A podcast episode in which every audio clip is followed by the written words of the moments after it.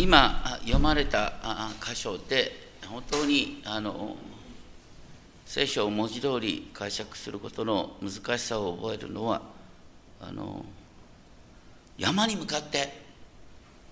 立ち上がって海に入れと言えばその通りになりますってってこんなことを見たことないよね。どう解釈したらいいんだ山も動かす信仰っていう言葉があります。これについて使徒パウロは有名な愛の書コリント13章でこう語っている。たとえ私が山を動かすほどの完全な信仰を持っていても愛がないなら私は無に等しい山を動かす。っていうことよりも愛が大切なんだっていうことを言いましたそれにしてもこの山にね動けって言って動くって話はここだけじゃないんですよね。マタイの福音書の17章をちょっと見てほしいんですね。このちょっと前のマタイの福音書の17章の14節からのところで、えー、ですね以前やった箇所です。マタイの福音書17章の14節のとからのところを見るとですねあのイエス様の弟子たちがですねいわゆる山に一緒に登らなかったあ他の9人の人たちですけれどもある転換の少年を癒すことができなかった。でそれがね癒せるって当然思ったのに癒せなかった。でそれが問題になってたって言ってあの弟子たちが17章19節を見るとねなぜ私たちは悪霊を追い出せなかったんでしょう？前はうまくいったのにって。ね。それに対してイエス様は何とおっしゃったか。17章20節。あなた方の信仰が薄いからだ信仰が薄いからって言ったってそんな信仰薄い人はいくらでもいいんですがこのですねこれは厳密に言うと薄い信仰の家って書いてあるオリゴピスティアってね。薄い信仰っていうのは信仰の薄いっていうのはイエス様ね今まで、えー、少なくとも3度にわたってですね弟子の信仰の薄さを非難したことがあるんですね。例えばあのイエスのあごめんなさい。弟子弟子たちとイエス様がガリラヤ湖で嵐にあった。その時船が沈みそうになった。それでもイエス様は眠ってた。で弟子たちは慌ててイエス様を起こした。その時にイエス様は何とおっしゃったか。どうして怖がるのか。信仰の薄い人たち。ペテロがですねイエス様によって水の上を歩かせてもらった時に強風を見て怖くなり沈みかけた。その時イエス様おっしゃった。信仰の薄いものよなぜ疑ったのか。またガリラヤ湖の向こう岸に渡った時にパン持ってくるのを忘れたと言って弟子たちが議論を始めてた。その時にイエス様もこうおっしゃった。信仰の薄い人たちパンがないなどとなぜ論じ合っているのこれに共通するのは、ね、神様は目に見えないんだけども目に見えない神様が共にいてくださってしかも神の子であるイエス様が共にいるんだ、ね、そういう霊的な現実を見るのを忘れて目の前の現実目の前のですね ちょっとパニックを起こすようなことに右往左往すること。それに対して信仰の薄いものっていうその中で、ね、イエス様がおっしゃったのは17章20節からし種ほどのっていうかからし種のような信仰があるなら、ね、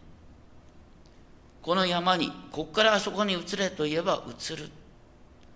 あなた方にできないことは何もない。だからできないことは何もないっていうことの象徴的な表現で山を動かすって話が出てくるんですね。ちなみに終わりの日に山が動く。あの ゼカリア書14章っていうところを見るとですね終わりの日になんとエルサレムの東にあるオリーブ山、ね、エルサレムには高いんですね。このオリーブ山が南北に分かれるんですそしてエルサレム神殿から湧き出た水がね分かれたオリーブ山を伝って視界に流れて、ね、視界が、ね、あらゆる生き物が豊かに生きる生きた湖に変わる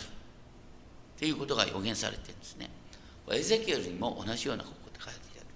だから当時の、ね、ユダヤ人たちは終わりの日に山が動くってことは、まあ、常識的に入ってるんです。そういうことを前提にしてイエス様はおっしゃったんですけれどもでも本当にですね信仰者の目の前に不可能と思われることの道が開かれるっていうことではあの 例えばアメリカでですね1960年代にあのマルチン・ルーサー・キング牧師が、ね、黒人解放運動のために戦った。その時に彼はこう言った「I have a dream 私には夢があるんだ」ねある時にねもう黒人の子供と白人の子供が仲良く手を結んで歩く日が来るんだ。そしてやがて黒人が肌の色ではなくしてその、ね、資質によって能力によって評価される時が来るんだって言ってそれからたった45年経って黒人の大統領がアメリカで生まれたんですよ。要するに夢がアメリカを動かしたんですね。それからマザー・テレサなんかもねたった一人でカルカッタのスラム街に入ってそして貧しい人々を助けるって活動を始めたらどんどん働きが広がっていったね。これもまさに山を動かすような信仰と言えます。ですからね神の御心を求め神の御心であったら本当に不可能が可能になるっていう意味でこの山を動かす信仰っていうことは言ってもいいんです。ただこのマタイの福音書の21章の文脈はさっきの17章の文脈とだいぶ違うんですよ。ここではですねマタイの福音書の21章のね12節からのところで何だったかとイエス様がねあの宮に入ってあの商売人を追い出した両替所を追い出した生贄を売ってる人の代をひっくり返したってえらい乱暴を働いてですね。その時イエス様は何と言ったかっていうと私の家は祈りの家と呼ばれる。それなのにお前はお前たちは強盗の巣にしてしまってる。祈りの家とするって言った時にイエス様が そこで意図してたのはイザヤ書56章の文脈で宦官だとか異国の民が歓迎されるっていう意味で言ったんですね。でもここで面白いのはねイエス様が商売に追い出した時に目の見えない人たちや足の不自由な人たちがイエス様の妹に来たっていう話が出てきてこれちょっと僕前回ですね話そびれたんですけれどもあの なんで目の見えない人や足の泣いた人が、ね、イエス様のそばに来たっていうことがそんなに強調されてるかっていうとあのダビデが昔ですねエルサレムを攻略しようと昔エルサレムはエブス人っていうね外国人が住んでる町だったんですね。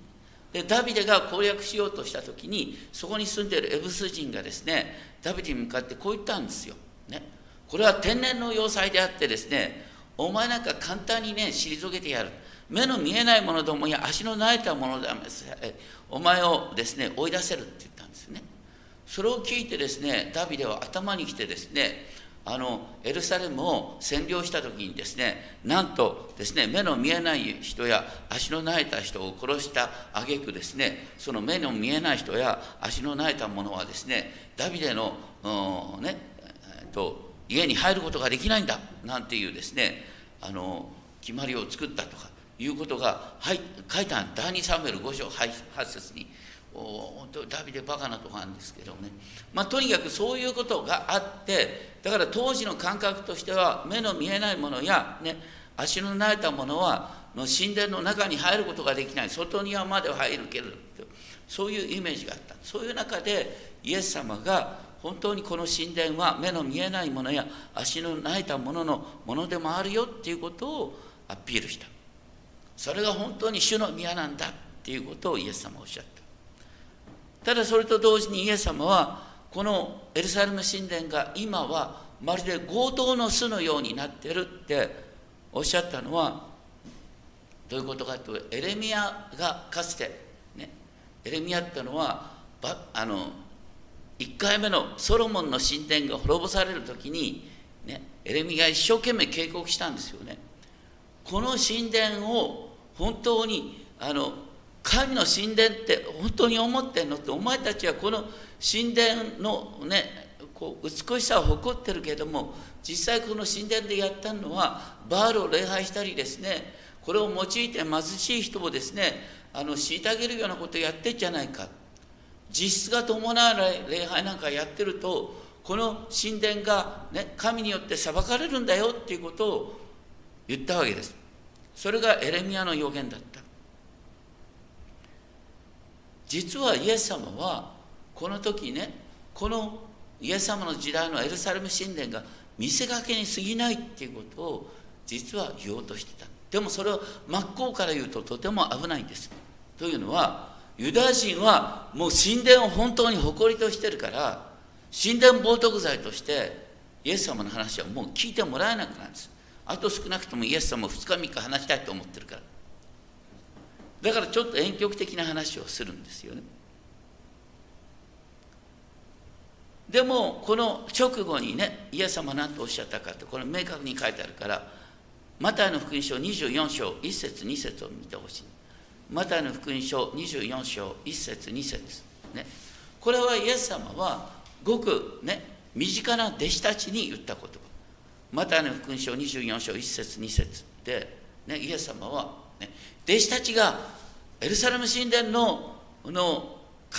荘厳さに感動している時にイエス様は何とおっしゃったかっていうとこの神殿の、ね、石が、ね、重なったまま残ることはない。これは全部壊されるんだっておっしゃったまさにイエス様はエルサレム神殿の崩壊を予言してるんですそして実はそれはかつてエレミアがね言ってた予言とまさにぴったりと一致するんです。エレミア書の、ね、さっきの強盗の巣は7章に出てたけどエレミア書の8章を見るとエレミア書8章の11節ね。これは旧約の1303ページになる。エレミア書の8章11節を見るとね。あの 当時の宗教指導者はね。祭司たちは私の民の傷を簡単に手当てし平安がないのに平安だ平安だと言ってる。もうあの見せかけの、ね、戦争がない状態を平安と言ってる。これは原文ではシャロームになるんですね。だから平和とも訳される。まあ日本に近い状況ですね。確かに戦争がない。だけど本当にシャロームと言えるのか。そうじゃない。要するに見せかけの平和を誇っている。そんなものは神によって裁かれるんだよって言って、ね、エレメ書8章の13節を見ると一軸の木には一軸がなくっていうね。一軸の木に一軸がなくなるっていう神の裁きが宣言される。でこの一軸の話をイエス様は適用するようにしてやっと今日のマタイの記事に戻ってくるね。マタイの21章のですねところでイエス様が宮清めの翌日に何をやったか朝早く都に帰る途中お腹が空いた。道端に一本のチジクの木が見えた。お腹空いたから寄ってみた。すると歯があるだけで何もなかった。それでイエスはその木に今後いつまでもお前の実はならないようにと言われた。するとたちまちイチジクの木は枯れた。これさ背景知らずに読んだらさなんかイエス様はバカなことやったように見えない？お腹すいた。イチジクの木の近くに行った。イチジクは鳴ってない。頭に来て八つ当たり来て枯れろと言ったら枯れた。って話。そういう話なの？ね？これエレミア書の、ね、予言の背景の中で見るとそうじゃない。ね。エレミアの背景で見るとエレミアはこのねソロモンの神殿でさえもう本当にあの契約の箱も入ったしっかりとした神殿。そのソロモンの神殿を指してねこれは神によって裁かれるんだとおっしゃった。それと同じようにイエス様はこの神殿は神によって裁かれるんだって言って見せかけの神殿が裁かれるんだっていうことを、ね、弟子により分かりやすく説明するためにイチジクの木イチジクの木が見せかけのイチジクの木だった。葉っぱはなってるんだけど実がない。そういうものは裁かれるんだ。見せかけは裁かれるんだっていうことで実はイチジクの木の話からエルサレム神殿の破壊の話に神様が裁くって話に持ってくるんですよというのはね弟子たちにだってですねそう簡単にこのエルサレム神殿が神によって裁かれるなんて話したら話が通じないんですよそれだけで。でイエス様がねこう枯れろって言ったらすぐ枯れちゃった弟子たちは見てですねあイエス様の言葉ってのはすごいんだなって思ってどうして枯れたんですか？って聞いた時にイエス様がおっしゃった言葉はこうなんですね。誠にあなた方に言う。もしあなた方は信じて疑わないならイチジクの木に起こったことがね山にも起こるんだ。イチジクの木が言葉によって枯れた。それと同じように山がひっくり返るんだと言ったんですね。この山っていうのがエルサレム神殿が立っているシオンの山だとするとね山が立ち上がって海に行ったら神殿も跡形もなくなるわけですよ。イエス様はある意味遠曲的におっしゃってるんです。でもそれにしても当時の弟子たちがさイエス様そう言ったからさ神殿さしてねこう壊れろなんて言うわけは絶対ないよね。神殿大切に思ってんだから。でもねイエス様はこのマルコの福音書ではより分かりやすくなるんですね。マルコの福音書の11章をちょっと見てほしいんですけどもねマルコの福音書ってマタイの次がマルコですね。マルコの福音書の11章を見るとですね 出てくる話がある。それで11章の23節から見るとねこの山に向かって立ち上がって海に入れといい心の当てができる疑わなかったら自分の言った通りになると、ね、そのようにあなたが、ね、そのようになると信じたらそのようになるって話を23節で言って11章の24節ではさらにですねあなた方が祈り求めるものは何でもすでに得たと信じなさい。そうすればその通りになる。とこれもすごい話でね。当時の感覚としてはね本当に神様に願い事をしようと思ったらやっぱりエルサレム神殿に行って捧げ物を捧げて神様このようにおさえしますからどうか私の願い事を聞いてくださいと言って願いが叶えられるんですよ。ところがイエス様はねここですでに得たと信じなさい。そしたら与えられる。はっきり言うと神殿何の必要あんの？って話になるんです。次にね11章の25節出てくるのは何かと誰誰かに対して恨みご恨み事を持ってる時にねその人を許しなさい。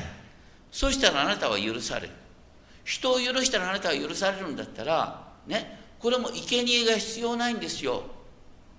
神殿で生贄捧げる前にさちょっと誰かちょっと嫌な人を抱いているからさあその人の前に行って許しますと言ってね。そしたらあなたの罪も許されるんだ。ったら神殿礼拝必要なくなっていくんだよ。だからイエス様はねこの遠曲的にとにかく神殿は必要ないんだっていうことをこの山が動くっていうことを通してマタイの福音書の21章では言ってるんだ。だから17章の言い方とだいぶ違うんですよ。とにかくイエス様がおっしゃってるのは大切なのは信じ祈り求める。信じるってことだ。じゃあ信じるってどういうことですか？私たち信仰っていうけどもねギリシャ語でもヘブル語でも信仰っていうのは真実と訳すことができるんです。こう神の真実に対してね私たちが応答する。だから神の真実に応答するのが私たちの信仰なんです。だから信仰とは何かっていうと自分の信じた通りになるってんじゃなくて神の真実に信頼することなんです。神の約束に。だから私たちが祈り求めるって時に何を祈り求めてるか。本当にあなたは神の御心に沿ったものを祈り求めているかっていうことが問われているに過ぎない。んです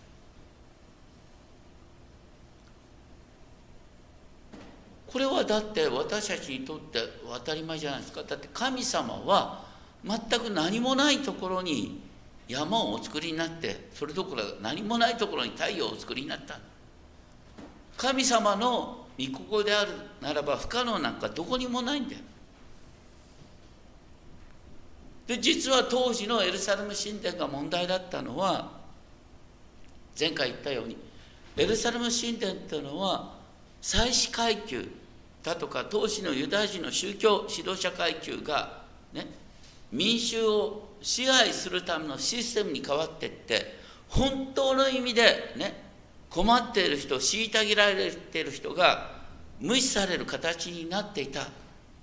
その状況をイエス様は正そうとしたってことなんですよね。しかもね違法人とユダヤ人との間に厳しい隔ての壁を作るっていうのが神殿の成り立ちでもあった。エチオピアのカンカンが礼拝に来たって決して生贄を捧げることができる内庭に入ることができない。外庭のね商売の声が聞こえる喧騒の中にまでしか行け行くことができなかった。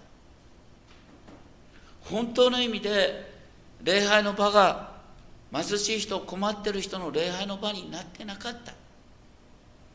それに対してかつて神様がね、最初のソロモンの神殿を滅ぼしたと同じように外国勢力を用いて滅ぼしたと同じように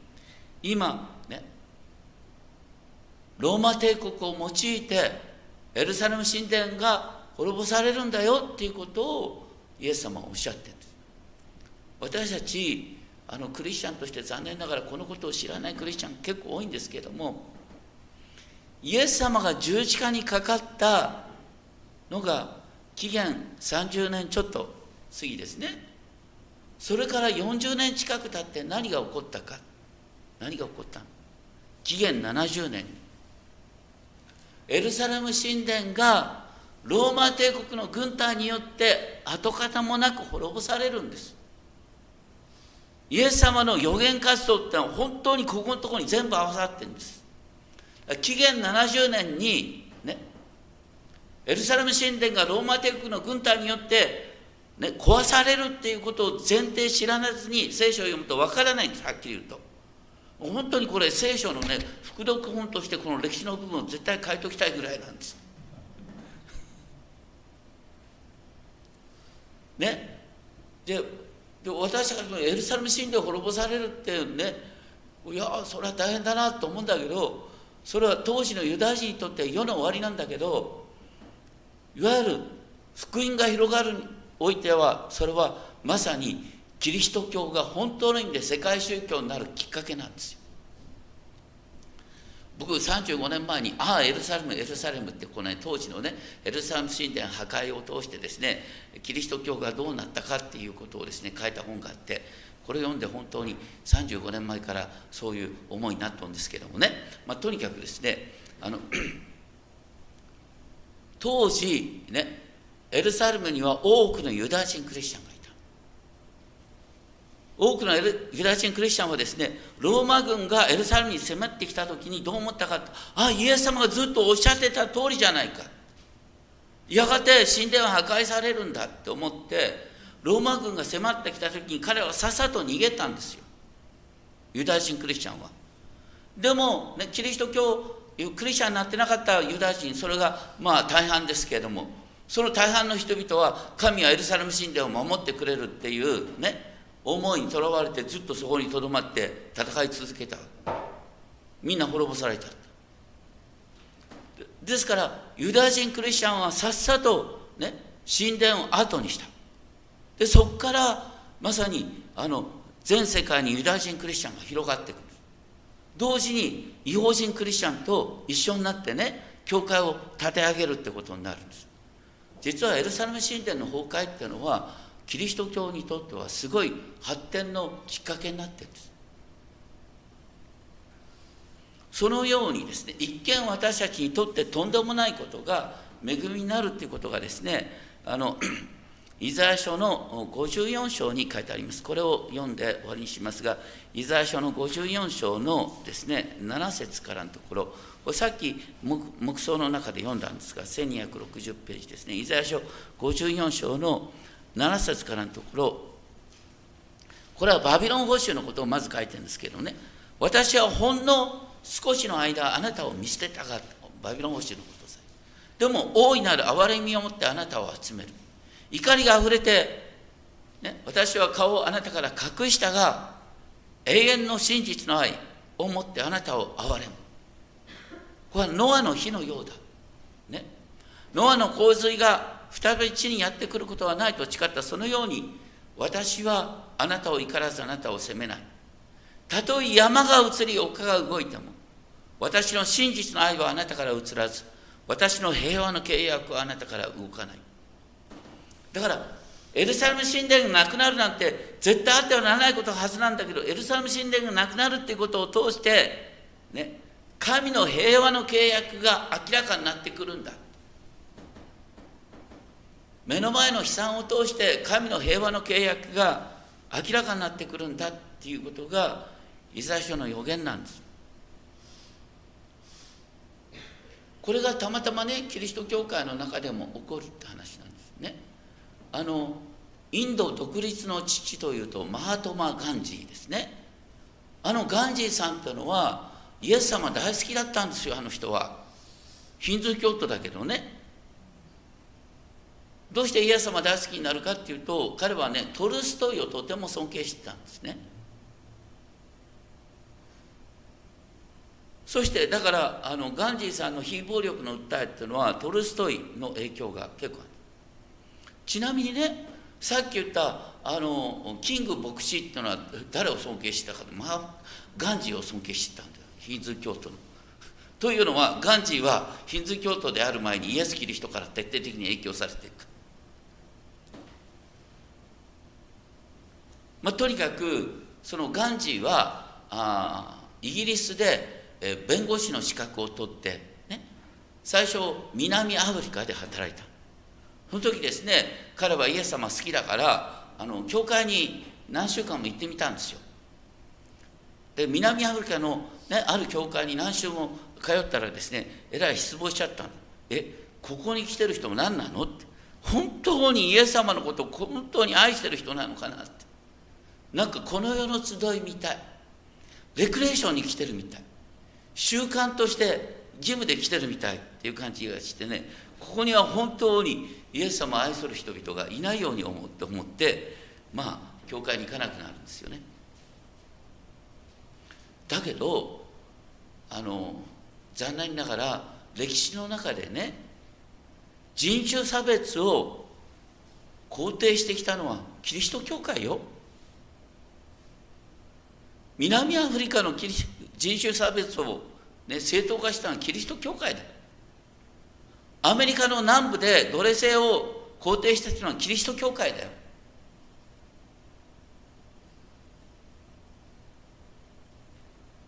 しばしばね制度的な教会っていうのはそういう過ちを犯すんですよ。今イギリスなんか行くと本当にね空っぽになって教会堂がですねショッピングセンターになってる例なんかある。だからさイエス様がねエルサレム神殿のねあの崩壊を告げたってことはさ現代の教会でね本当にあの奈良家の教会っていうのはなくなるんだよっていうね宣言としても理解できる。んです見せかけのイチジクの木が枯らされた見せかけの教会も滅ぼされるっ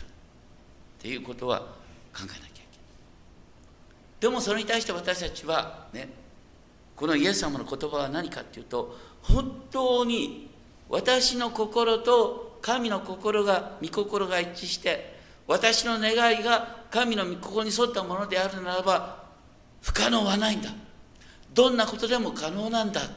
ていうことをイエス様は本当に強調してるんです。大切なのはだから私の動機が神への愛そして隣人への愛に満たされてるか。その時不可能はなくなるんだ。